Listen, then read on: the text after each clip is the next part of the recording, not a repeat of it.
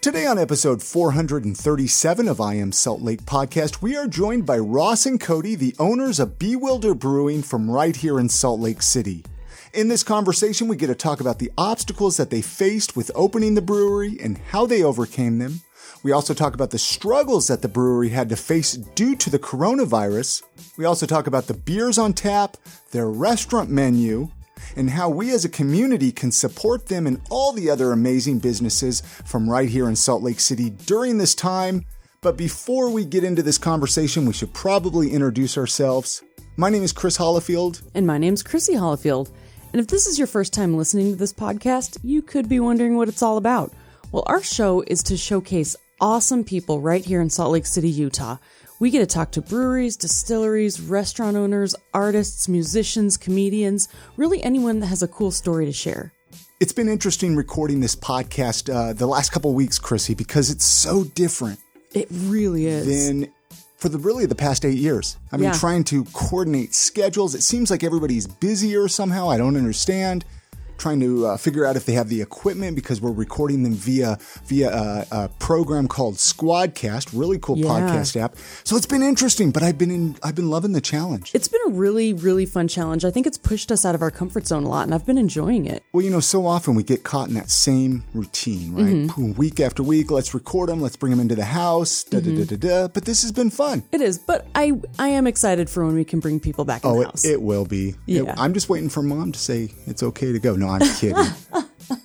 hey, are you thinking of moving to Salt Lake City? Are you looking at finally getting out of the rent game and finally buying your own house? Well, you need to contact our good friend Monique at Market Source Real Estate. She actually helped us find the home that we're recording this podcast in right now. And for almost 20 years, Market Source Real Estate has been specializing in helping people just like you and me buy and sell homes in the Sugar House as well as the greater Salt Lake area. Listen, Market Source Real Estate has a background in flipping houses because they've owned almost 20 homes themselves, so they know the ins, they know the outs of older homes, if older homes are your thing. which I loved on our house hunt because older homes are totally my thing. A lot of work. A lot of work, but they're so cute. And if you're looking to sell your home, Market Source Real Estate specializes in helping sellers update or repair their homes to increase their value and make sellers more money. All right, so if you're looking to move to Salt Lake City, if you're looking at maybe just moving across town, downgrading, whatever it is, contact Monique at Market Source Real Estate. Her website, thinksaltlakecity.com. Better yet, here's her phone number. Give her a call, 801 810 6773. Many thanks to Monique at Market Source Real Estate for sponsoring this episode. Let's get into that conversation that we had with Cody and Ross from Bewilder Brewing. Such a great conversation, such a great group, group of guys. Enjoy. Thanks for listening. This is going to be great. Well, let's get started. We have uh, Bewilder Brewing, Cody and Ross. Ross was actually on episode 272 of I Am Salt Lake podcast. Uh, it's really easy to find on the website, iamsaltlake.com slash 272. We actually tried to record this interview um, the other night, but you know the uh, the internets didn't want to let us do it, so we're kind of a, a take two. But I think we're gonna be able to pull it off this time. Oh yeah. How did the two of you guys meet? I don't know. Did Ross? Did you share that story when we had you back on in 272? Because you guys already own Salt City Brew Supply and Ogden Brew Supply. So how did you guys meet before that? Even I don't think I talked about it. If I did, it was super brief, but uh, we can go into it again real quick.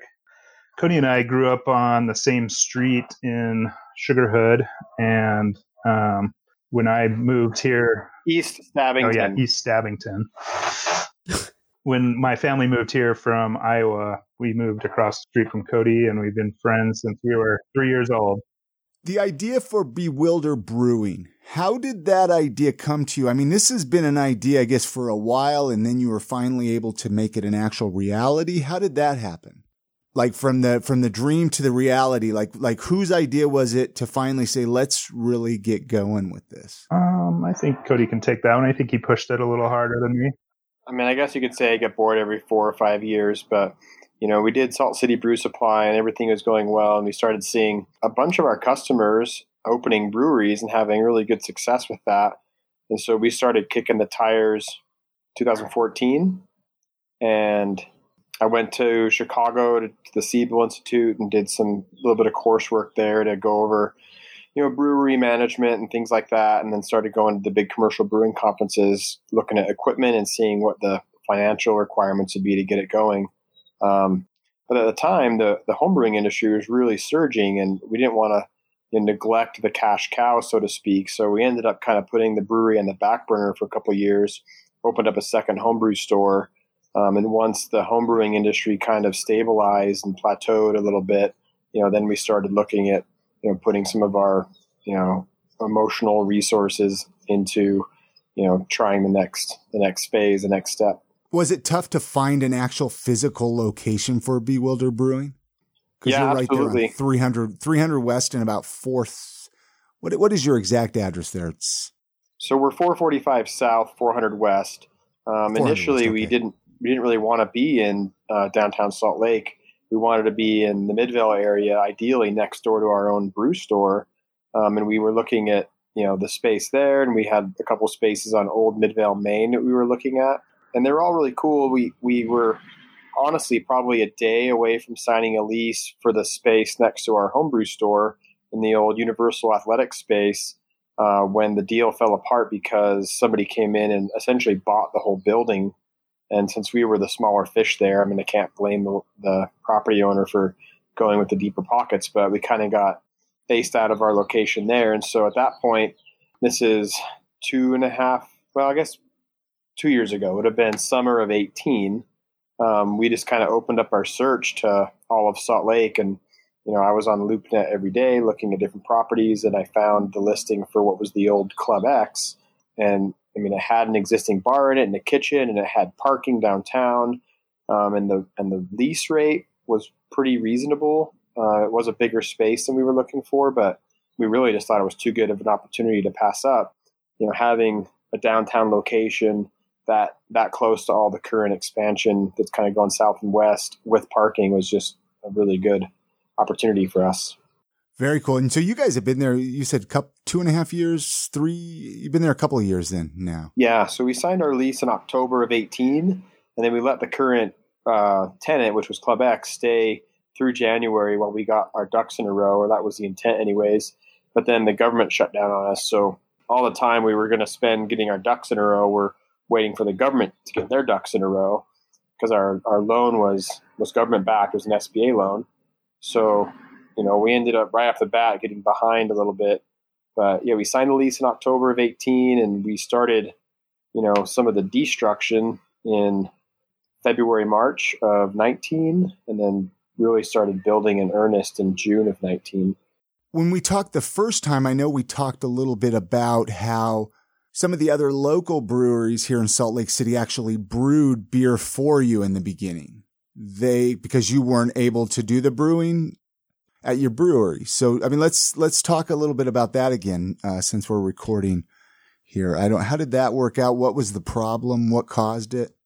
Yeah, so so one of the reasons he wanted to stay in the beer industry and not try and like spread out a little bit was just because of how collaborative and cooperative the, the people are, and it's kind of a, a very tight knit community.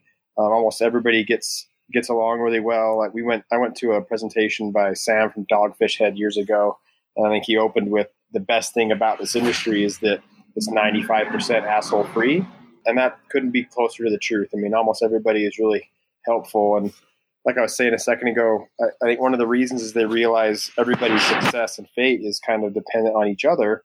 If you know, my, my dad was loyal to MGD and he only drank MGD, but nobody's loyal to you know Sierra Nevada or those craft brands. They're they're loyal to craft in general. So the larger the percentage of the craft industry is, the larger every individual piece of the pie becomes.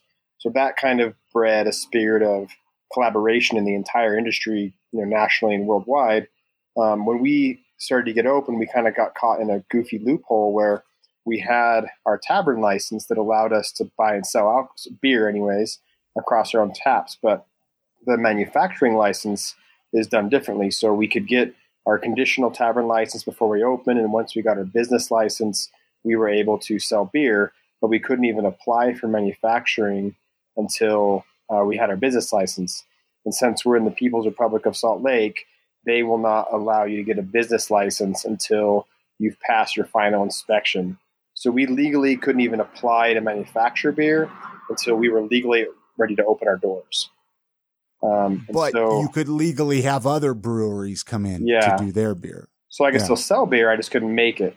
So okay. luckily, we're pretty we're we've been part of the community for a while. We reached out to a lot of our friends um, in the industry, and it was at a time that was kind of hard for everybody because there was a changeover from four percent to five percent. So a lot of breweries had very little tank space, um, but everybody that could possibly fit us in was more than willing to do it. And so we brewed in, I think, six different breweries um, made some collaborative beers. A lot of breweries were really cool about coming and working together and doing something kind of cooperative and collaborative. A couple breweries were just like, you know what? You guys have been really good to the brew industry and help support it from the homebrew side. We'll just brew your recipe. Like whatever you want to do, you tell us. We'll just brew it in our equipment. And so it was a good opportunity because um, I got to go in and brew in all those different breweries and see different techniques and different equipment and work with different people. And so it was really helpful um, before we got started to be able to do that. Plus, we actually got to open and make some money, which we really, really needed to do. Are other communities as tight knit as the the Salt Lake City brewery community seems pretty tight, at least from my perception and from breweries that we've had on the podcast. Do you think that's a Salt Lake City thing, or do you think that happens everywhere, or you probably have no idea? Well, I, I mean, I, I, mean, I don't know exactly how the, every community is, but I think the general feeling is that that's how it is everywhere.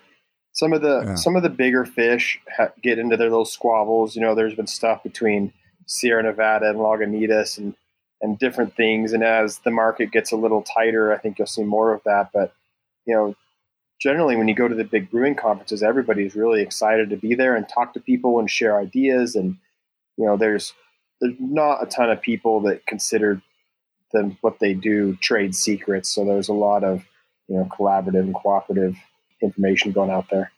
Now, how many different kinds of beer do you have on tap there? You have because you have quite a few, right? Right now, I think we have ten as of today.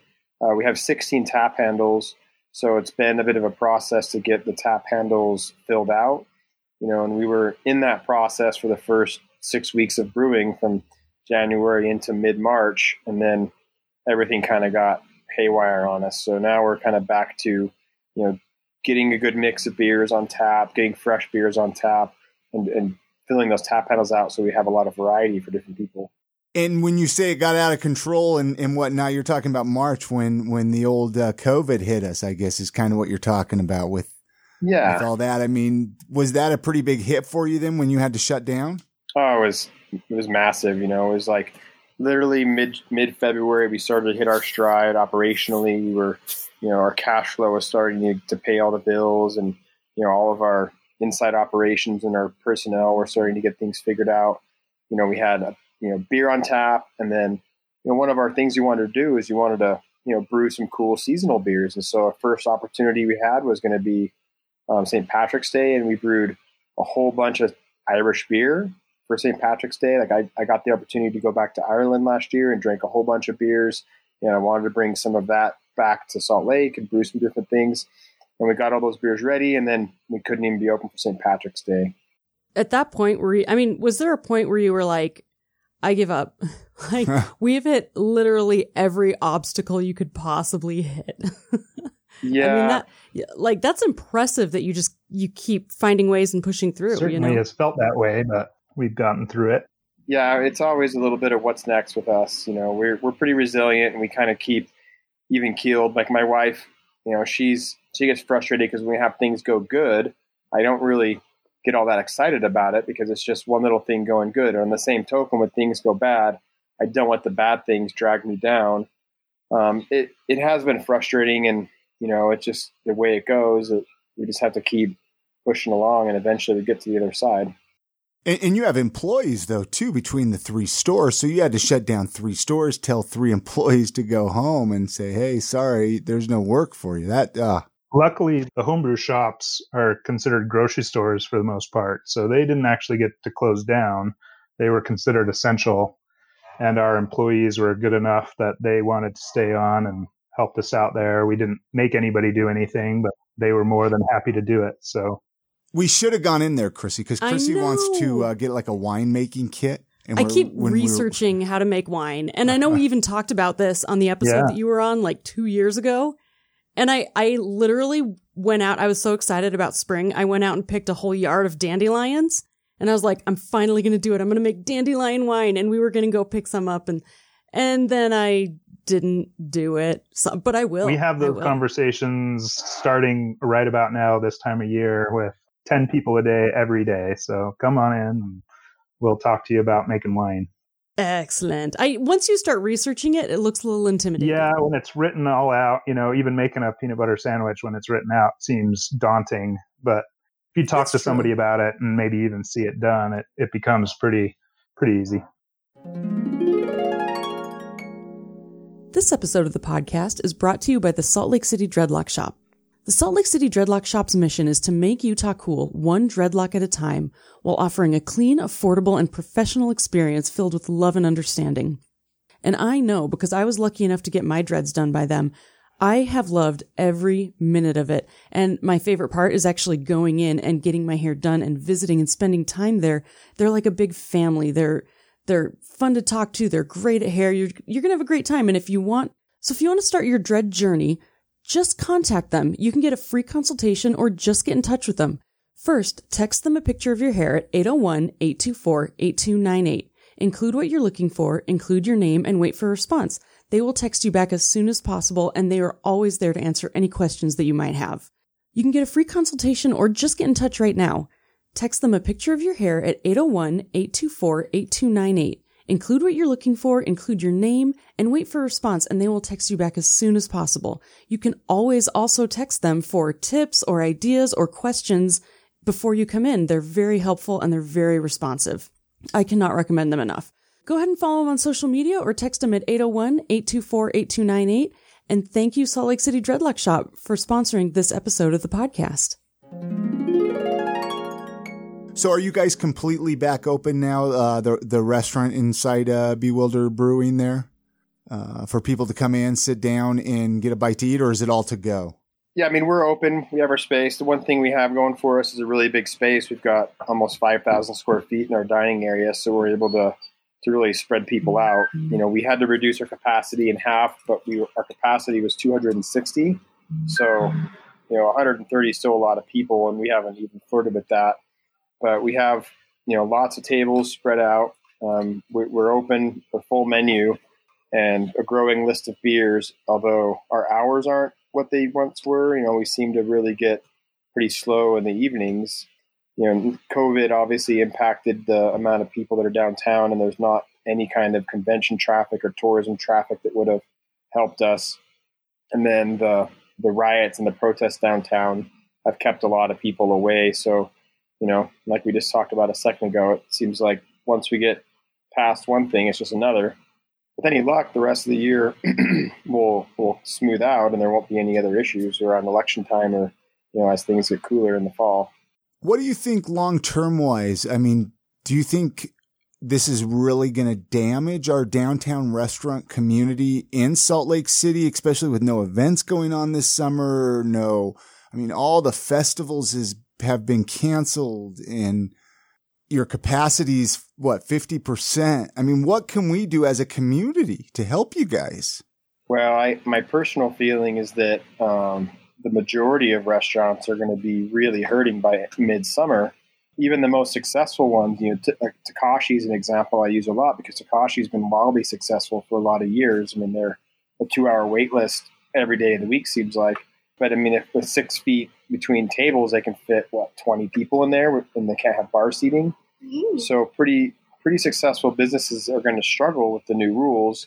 You know, obviously, you know, new crops of businesses will will pop up that you know can navigate in the current climate, but the existing ones are really going to struggle. I I think the more businesses that can open, initially it'll probably spread out the number of people that are comfortable going out into more and more businesses. But I think the more of those businesses that open will give more of a feeling of normalcy, and over time, we'll see more people willing to go out and feel comfortable going out. What was the biggest challenge for you with even reopening when uh, you were able to reopen? What like May? Well, we tried to do, and we still are doing the curbside pickup and the food to go. We're on DoorDash. Um, the thing is, our food model really wasn't designed for for to go. A lot of people, when they're looking at food for delivery, they're really help out and you know support their local businesses. But generally, it's you know pizza and wings and Chinese and that sort of thing that's really successful there, and we didn't have that. Um, so the hardest thing for us to get open was was really keeping our staff on and, and focused and making sure everybody was willing to do it and then making sure we're all on the same page because there's a lot of requirements that we need to keep for sanitation and, and sure everybody's safe. And you know, as a brewery, we obviously take you know cleanliness and sanitation really, really seriously. But even before this, as a restaurant, you take it very seriously as well. You know, we can't just let people sit at dirty tables and not clean dishes and stuff. But now we just have to take it, you know, one step further and make sure that there's specific processes in place and there's accountability to everybody for those processes.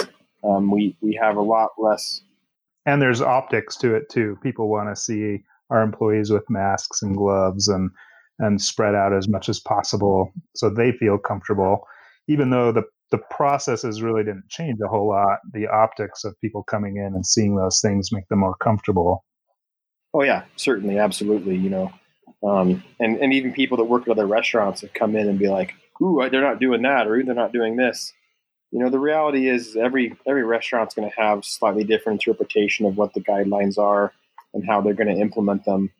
You know, all we can do is do what's best for us and our employees. And you know, luckily, we have some really good full time people that can that are very experienced both in the restaurant and in the pub. And so we don't need to have a lot of people around, and we can stagger the group. So we have you know, basically one cook on at all times. And so if one cook were to get sick, you know, we have other cooks and they're not kind of crossing paths. So we should be able to stay open. So far, though, we haven't had any issues. Nobody's gotten sick. Um, and nobody that I know of that's come through our places has gotten sick. I mean, we've, we've taken it pretty seriously and we've tried to cut zero to as few corners as possible to make sure that our, our place is safe for both us and our, and our customers. You were mentioning DoorDash a couple of minutes ago, and I was actually just talking with Chrissy about this the other night. Kind of, so there's like these new DoorDash, Uber Eats, all these new delivery services, but they're actually, from what I've seen, they're actually not really that good for restaurants because they take such, so much of your money, right? So it's kind of hard to even make a profit. Am I correct? Yeah, it really does take the the margin out of it. You know, there's still some profitability, but it doesn't doesn't go nearly as far. But for us, it, it was just a matter of any any cash flow is going to be good cash flow. We wanted to keep our, our best core employees in, employed so we could have them back when things come around. And also just having our name on those platforms were so new, we would hopefully generate just some interest and some buzz from people seeing something they didn't recognize. So even though we weren't making the margins um, or getting the traffic on those platforms that we thought, we kind of approached it as, if nothing else, a a new form of advertising to get in front of people that was essentially free. And I don't know, you know, it didn't necessarily, we didn't do a lot of volume in food, but, you know, there's no way to quantify the reach of that. You know, there was thousands of people on those platforms scrolling through and, you know, certainly hundreds, if not thousands, saw our logo and saw our brand. And hopefully when things open up, will think about us. Well, yeah, that's smart that you did decide to get on all the platforms because you are creating brand recognition. Yeah, that was, that was the idea you know, do everything we yeah. can, you know, take every opportunity we can to get out there. And, you know, we're still on DoorDash. That was the one we had the best traction with. What's your favorite thing on your menu? you know, honestly, I, I love, I, I, wouldn't say, I can't say I love everything, but I, I really have a soft spot in my heart for the Chicago beef sandwich. When I got to go back to Chicago for some brewing classes, that was a big thing there. It's called hot Italian beef in Chicago. We, we call it Chicago beef the Suffolk sausage, which is an English style sausage that goes over mashed potatoes with an onion gravy, is really, really good. If I ate it every day like I wanted to, I'd probably have a heart attack, I guess. And then right now we have a Argentinian chorizo called a criollo that's really, really good. It's really good. So it's it's tough because we want to roll out a bunch of seasonal stuff and we want to roll out a lot of banging and a bunch of cool appetizers. You guys want a six year old? we have too many.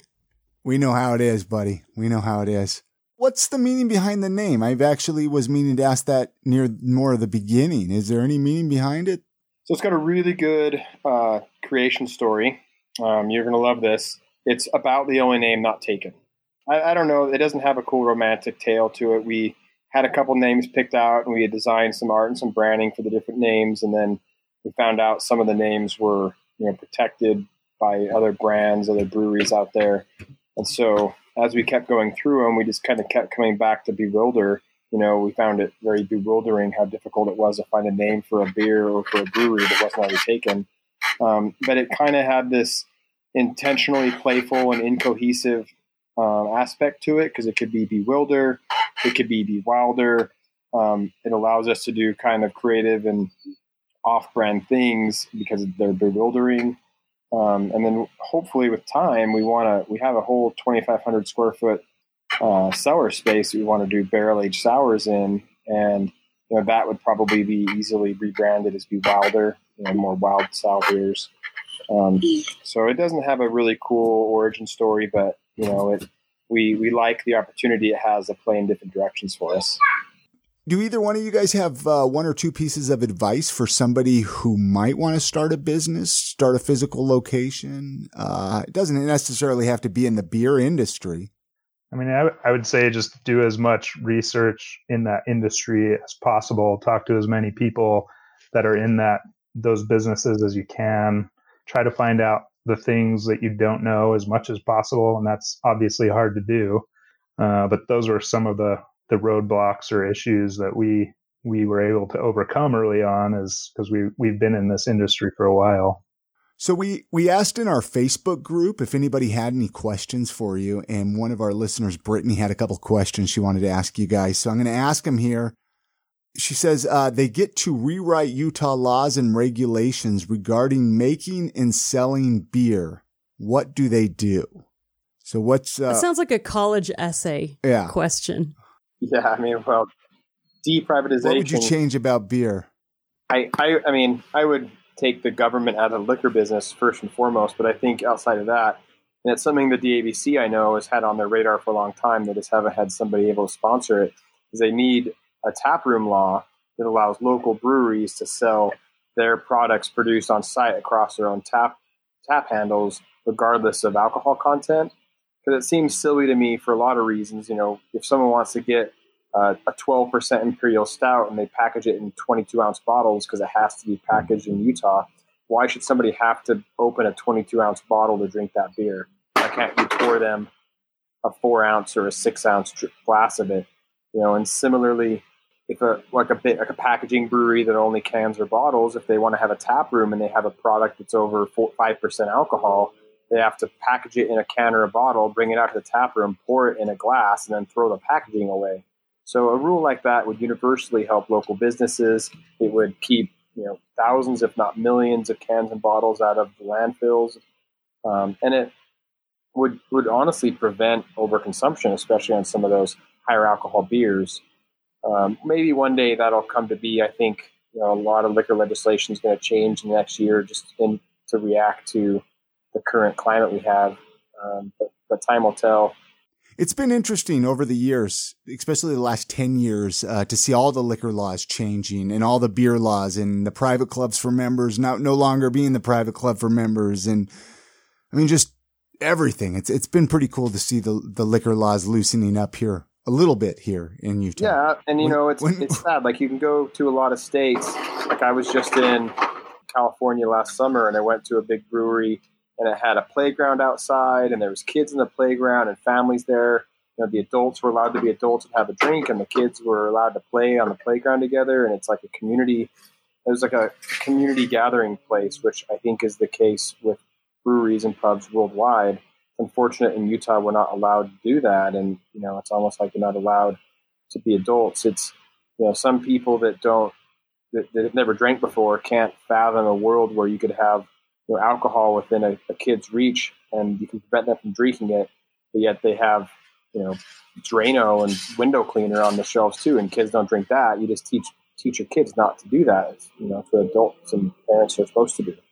That's a good. That's a good anal- analogy. That really is. It's fascinating because I grew up in Wisconsin, so I'm used to like seeing families go to the bar as like family night You Yeah. know, they'll go hang out in a bar and the kids will just play games while the parents sit and drink. And Right. it's, it's so interesting that Utah is such a different uh, environment that way. I'm really hoping that they start to open up.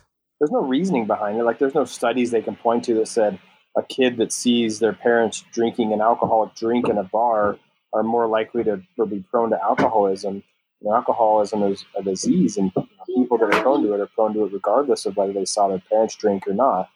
Um, you know, there's there's lots of cultures that have existed and been highly successful. You know, where drinking is a huge part of it. I mean, in Germany, you can buy a beer in a vending machine, and you can go get on the bus and on the train with it. You know, and Germany's been pretty successful in the world over the years. Let's Yeah. uh, let's switch directions. There's a few Salt Lake City related questions that we ask on the show. I think we asked you, Ross, when you were on the podcast, uh, but I'm going to ask you both again. So maybe you both have different answers. Maybe you'll have the same. Uh, when you have family and friends come to town, is there like the, a little tour you give them? You know, downtown, the mountains, a hiking trail, Park City. Do you have one or two favorite places that you like to show? Um, I think in for me, if it's in Salt Lake, there's a lot of little places I like to take people. You know, I, I tend to take them away from the, the really busy places. I have a couple neighborhood bars I like to go to. Take them to those places where they can kind of see exactly who the people are that live here, and not necessarily see, you know, Temple Square where there's throngs of tourists around. Um, but I, I personally really encourage people to get out and see the rest of Utah because that's what's so amazing about this place is just the proximity to so many amazing places you can experience and see. And, you know, even outside of the five national parks, like the places that are off the beaten path are absolutely stunning and unbelievable. And if you take the time to go out and see them, it's, it's, uh, life changing. What what about you? What about uh, what about you, Ross? Um, same. I'm pretty outdoors oriented as well, but there's uh I've taken a few friends from out of town, just a quick trip. I live over in Midvale, so I can go up Fort Union, up Big Cottonwood Canyon, over to Park City, hit some breweries in Park City, then down to Salt Lake and hit a couple places and then back in a few hours. And it's a pretty good loop to kind of show people the valley and the mountains and Park City and downtown and back pretty quickly. And and being able to access the mountains and get pretty far up in the mountains that quickly is pretty unique to us. So it's a good little loop. What about uh, any favorite local eating spots? Do you guys have one or two favorite restaurants you like to go to in town? I live, like I said, in Midvale, right by the Bohemian. I love their beer. I love their food quite a bit. Um, so I, I go there quite a bit. Um, there's a lot of places downtown that I, I like, but you know, I'm out in the suburbs, so I don't make it downtown all the all that often, unless I'm at the brewery. You know, I've been going to Red Iguana since the probably mid 80s. I remember there used to be a, a TV on the floor in the bathroom, uh, called old tube TV, and there were bullet holes in the window. That was my favorite place to go as a kid, and that place has come along. So, you know, the Red Iguana has always had a, a spot in my heart. Um, Takashi is one of my favorite places to eat. Those are the two places I, I send people the most. Would either, what would you change about Salt Lake City if you could change anything? Wow. Um, I, yeah, I- Pre COVID, pre pre yeah, I mean, COVID. I've, I've been to a lot of cities. I I feel fairly well traveled into other cities, and I always come back to Salt Lake. I mean, I really like Salt Lake City for a lot of reasons. I, I wouldn't change a whole lot about it, except for maybe loosening up some of the liquor laws. But you know, a lot of cities and a lot of states uh, have some weird liquor laws. We're not the only ones. So I don't know. It's a nice, clean city with good people, and I like it quite a bit. Yeah, I, I think Ross hit the nail on the head. There's some goofy liquor, laws, and it'd be nice to let the adults make adult decisions. But in reality, you know, it would say a lot about me if I chose to live somewhere strictly because of the liquor laws. It's a clean place. It's a safe place. There's amazing access to, to outdoor activities. It's it's pretty pretty amazing. I think um, the more people that come here, even just for a ski season, and they end up staying for their whole life, speaks to just exactly what it is. And part of the, the stigma of Utah, those goofy liquor laws, probably keeps us from being overpopulated. And, you know, if this became a really huge city, I'd probably like it a little bit less. and that's what we hear that a Yeah. lot from people we bring through here. And not a lot of people, it's like, ah, just The don't charm is a anything. big part. Yeah. The the strange charm. Yeah, absolutely. Now, as we kind of wrap up the show, was there anything that we you were hoping we would talk about? I kind of like to try to open it up near the end, right? Like make sure We talked about everything that we wanted to talk about, or if there's anything you wanted to promote. I appreciate you guys doing the podcast with us. Oh man, I appreciate you guys having us. We need we need all the exposure we can get. I mean, if there's anything I can add in there to close, is that you know, local beer, fresh beer is good, and local beer is fresh. And in these times, like there's never been a time like now where local businesses and local breweries need your support. You know, whatever way you can, get out there and support local restaurants and breweries. Um, buy local beer, drink local beer. You know, we, we Utah had a bad stigma for a lot of years because we had a four percent draft, and nobody thought there was good beer here. But um, the reality is, making beer that's drinkable at four percent is really hard. And now that we're at five percent, all the techniques that people had for making those good beers at 4% translate even better to 5%. And so there's amazing world class beers that come out of Utah, and we should all be really excited to drink them and not, you know, spend our time trying to source beers from out of state when we have really good beers right here under our noses. We do have some good beers here. Yeah, we do. Mm-mm-mm. Time to go get and some. if you're stuck at home, you can always homebrew as well. There, that's right. So Salt City, plug your other business. I mean, because I didn't even mention that in the whole conversation. Well, the beginning. Yeah, the beginning. Yeah, I mean, if you're stuck at home or want another hobby or have some extra time, uh, homebrewing is really easy to get into. It's a really inexpensive hobby to get into. Uh, you can make your own beer or wine or hard cider, kombucha, whatever, whatever fermented beverage you want. We can help you with. Uh, we have a location in Midvale and one in Ogden, so you can come in and figure out how to do those things. And there is no better way to learn a lot about beer than to make beer. Yeah. You, know, you can drink every beer in the world, but until you make it, you don't really fully wrap your brain around what goes into it and the nuances that yeah. make one beer different. Like you don't other. appreciate it. Not in the same way, anyway. What's uh what about social media, websites? Um how can people find you there? Yeah, so bewilderbrewing.com or you can find us on any social media basically at bewilderbeer.com. That's our handle on Twitter and Instagram and Facebook. So you can find us anywhere you want. And before we leave, Chrissy has a final question that I she do. asks everybody that comes through here. I don't, uh, do, I don't know if Cody's still with us, but uh, I'll let her take it away. He's so still. Yeah. All right. Each of you, could you could you uh, leave our listeners with a motto or piece of life advice that you live by? Yeah, I mean, my grandpa used to say, anything's possible if you don't know any better.